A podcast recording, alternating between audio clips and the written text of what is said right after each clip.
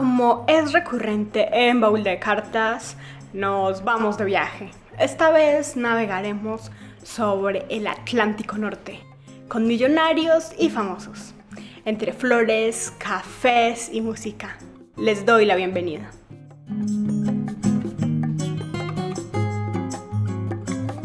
Si imaginaron bikinis, crucero, piña colada, se equivocaron, porque esta historia ocurre en la madrugada, entre el hielo y el frío, con una nave capaz de cruzar el océano, o bueno, casi capaz.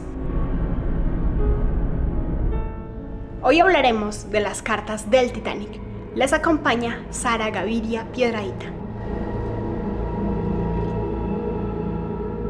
Del Titanic sabemos mucho de la vida de lujos que se llevaba adentro, de lo bien que se pasaba y de la tragedia por la cual conocemos la historia, pero se sabe menos de quienes trabajaban allí, quienes fueron por las propinas, quienes estaban haciendo un último trabajo para juntar dinero y poderse casar, quienes fueron sin un abrigo a enfrentarse al hielo y a la noche Quédense en este programa de Baúl de Cartas porque vamos a conocer otras historias que están en las cartas y que son sobre el Titanic.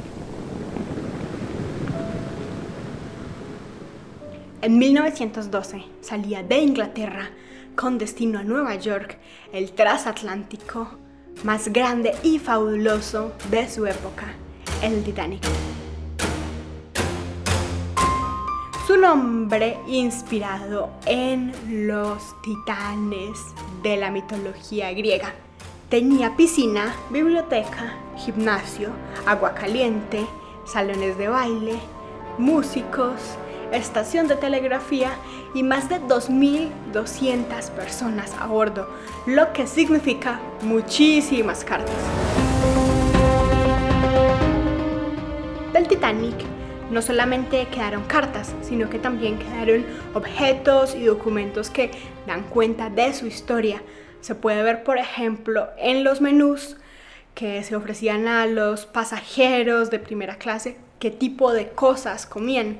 El Titanic tenía muchos y muchos y muchos alimentos. Para su viaje inaugural, el Titanic fue abastecido con decenas de miles de libras de carne, pescado y aves. También a bordo de la nave había más de dos toneladas de salchichas y una tonelada de helado. Y así como la abundancia de comida, la presentación de la misma y la experiencia a bordo eran toda una maravilla.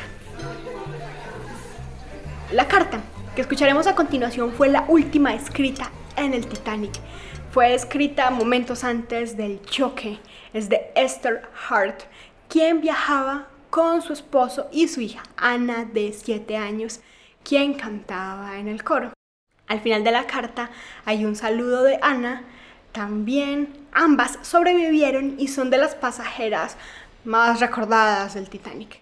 Escuchemos la carta a continuación en la lectura de Valeria Guerrero Osorio. Mi queridos, como ven, es el mediodía del domingo y estamos descansando en la biblioteca después de almorzar. Ayer estuve muy mal todo el día, sin poder comer o beber, pero hoy ya estoy mucho mejor. Esta mañana Eva y yo fuimos a la iglesia y ella estaba tan contenta que cantaba Oh Señor ven, un himno que le suena muy bien en voz alta. Ella es muy hermosa. Tenía una bonita pelota, una caja de caramelos y una foto de este barco que compró hoy. Todo el mundo la nota con su osito de peluche. Habrá un concierto a bordo mañana por la noche en beneficio de la Casa de los Marineros. Ella va a cantar y yo también. Los marineros dicen que hemos tenido un tiempo maravilloso hasta el momento.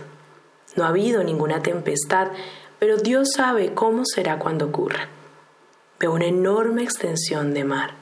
No hay tierra a la vista y el barco que se mece de lado a lado es maravilloso, aunque dicen que este barco no debe mecerse debido a su tamaño.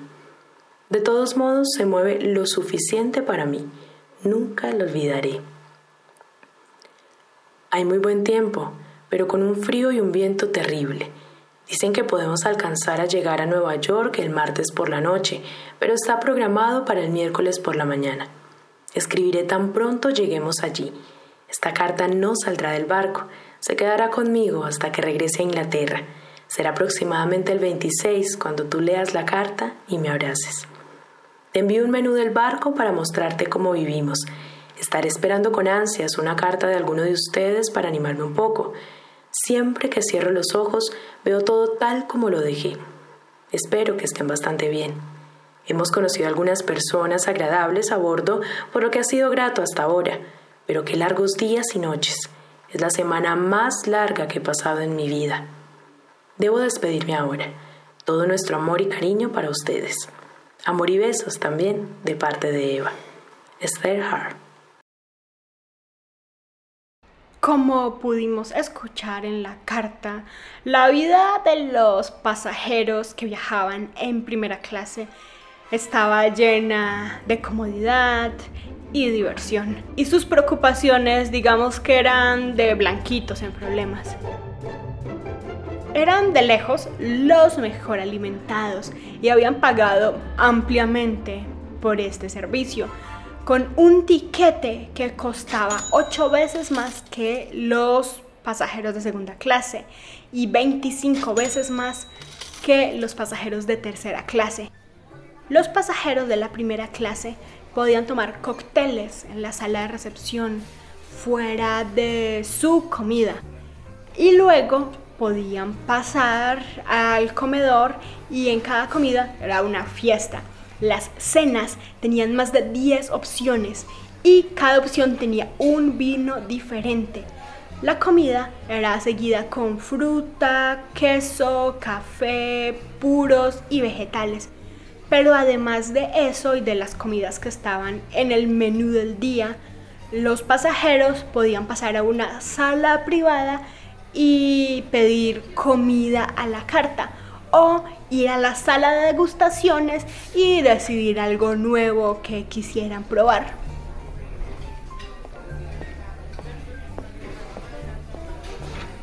Entre los muchos artículos recogidos después del hundimiento se encontraron varios de los menús y es por eso que hoy les puedo compartir estos datos tan precisos. Pero además también había mucha fiesta.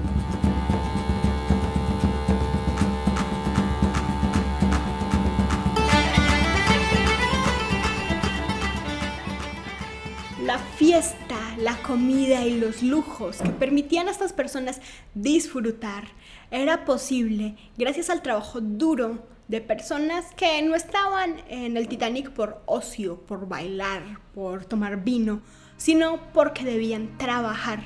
Casualmente, las cartas que encontré de pasajeros pertenecen a pasajeros sobrevivientes.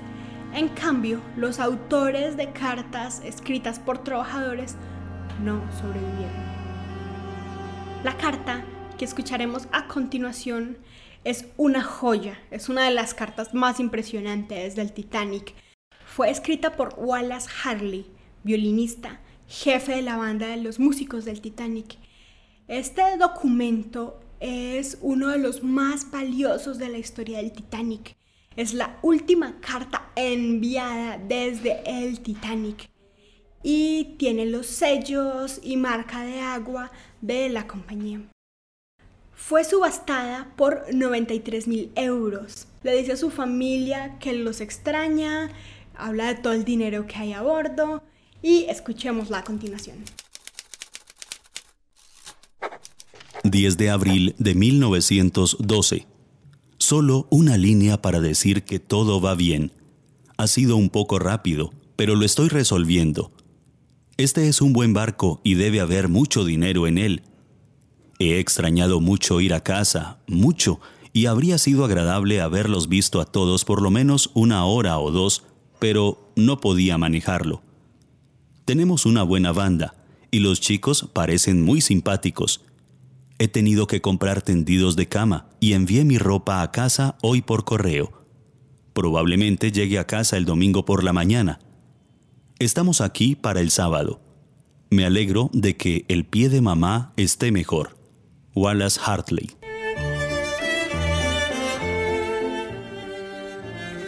Lo que estamos escuchando en este momento hace parte del álbum Titanic Música como se escuchó en el viaje fatídico y es realizada por el musicólogo británico Ian Whitcomb que recrea la música que sonó en el Titanic la última noche que navegó.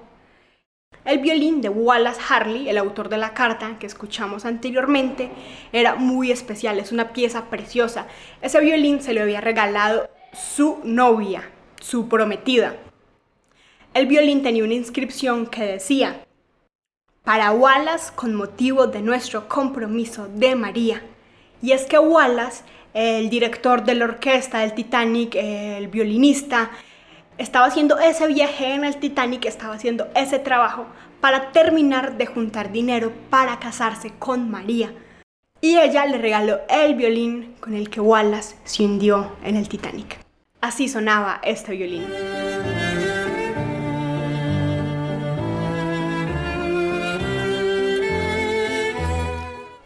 Como estamos en baúl de cartas y esto se trata de correspondencias, vamos a escuchar otra carta que da cuenta de la vida en el transatlántico.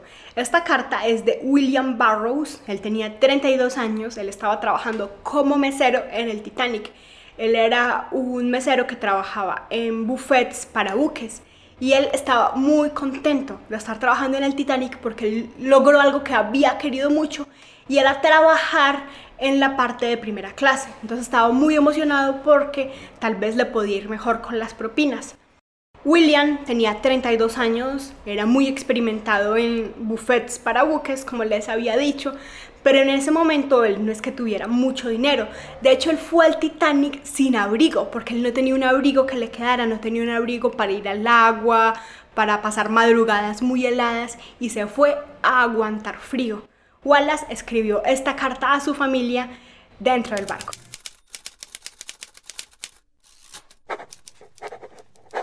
Estoy durmiendo a bordo de la nave esta noche. Navegaremos mañana si todo sale bien. Me las arreglé para conseguir una chaqueta de invierno, pero voy a tener que pedir un nuevo uniforme la próxima vez que esté en casa, ya que la chaqueta nueva es un poco corta, pero así tendrá que ser esta vez. Espero que todo esté bien. He quedado de hacer un trabajo secundario con el que ganaré algunas libras extra. Debemos regresar a casa el próximo sábado. Amor y mejores deseos a todos. Tu afectuoso hermano Will. Coloca toda la ropa y las cosas en mi habitación. Como escuchamos en las cartas de personas que trabajaron en el Titanic, estaban haciendo grandes esfuerzos por mantener la vida de lujos de los pasajeros, por darles toda la comodidad, incluso a costa de extrañar a su familia, a costa de pasar frío, a costa de alejarse de algunos propósitos y en este caso también de exponer la vida. Los días pasaban sin novedad hasta que el 13 de noviembre empezaron a llegar los primeros informes de avistamiento de bloques de hielo en la ruta que cubría el Titanic. Al menos una docena de mensajes pudieron ser recibidos antes de que el telégrafo Marconi de El Titanic fallara por un periodo de 10 horas. Cuando se restableció la comunicación en la cabina de radio del Titanic, empezaron a recibir avisos de alarma que no fueron tomados demasiado en serio o no con toda la precaución necesaria. A medianoche, un sonido empezó a anunciar la tragedia.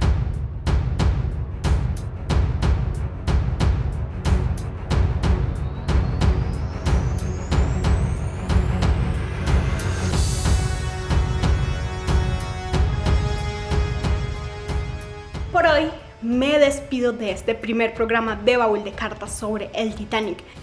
Alrededor del Titanic, de cartas enviadas del Titanic, hay muchísimas y es por esto que lo dividí en dos programas.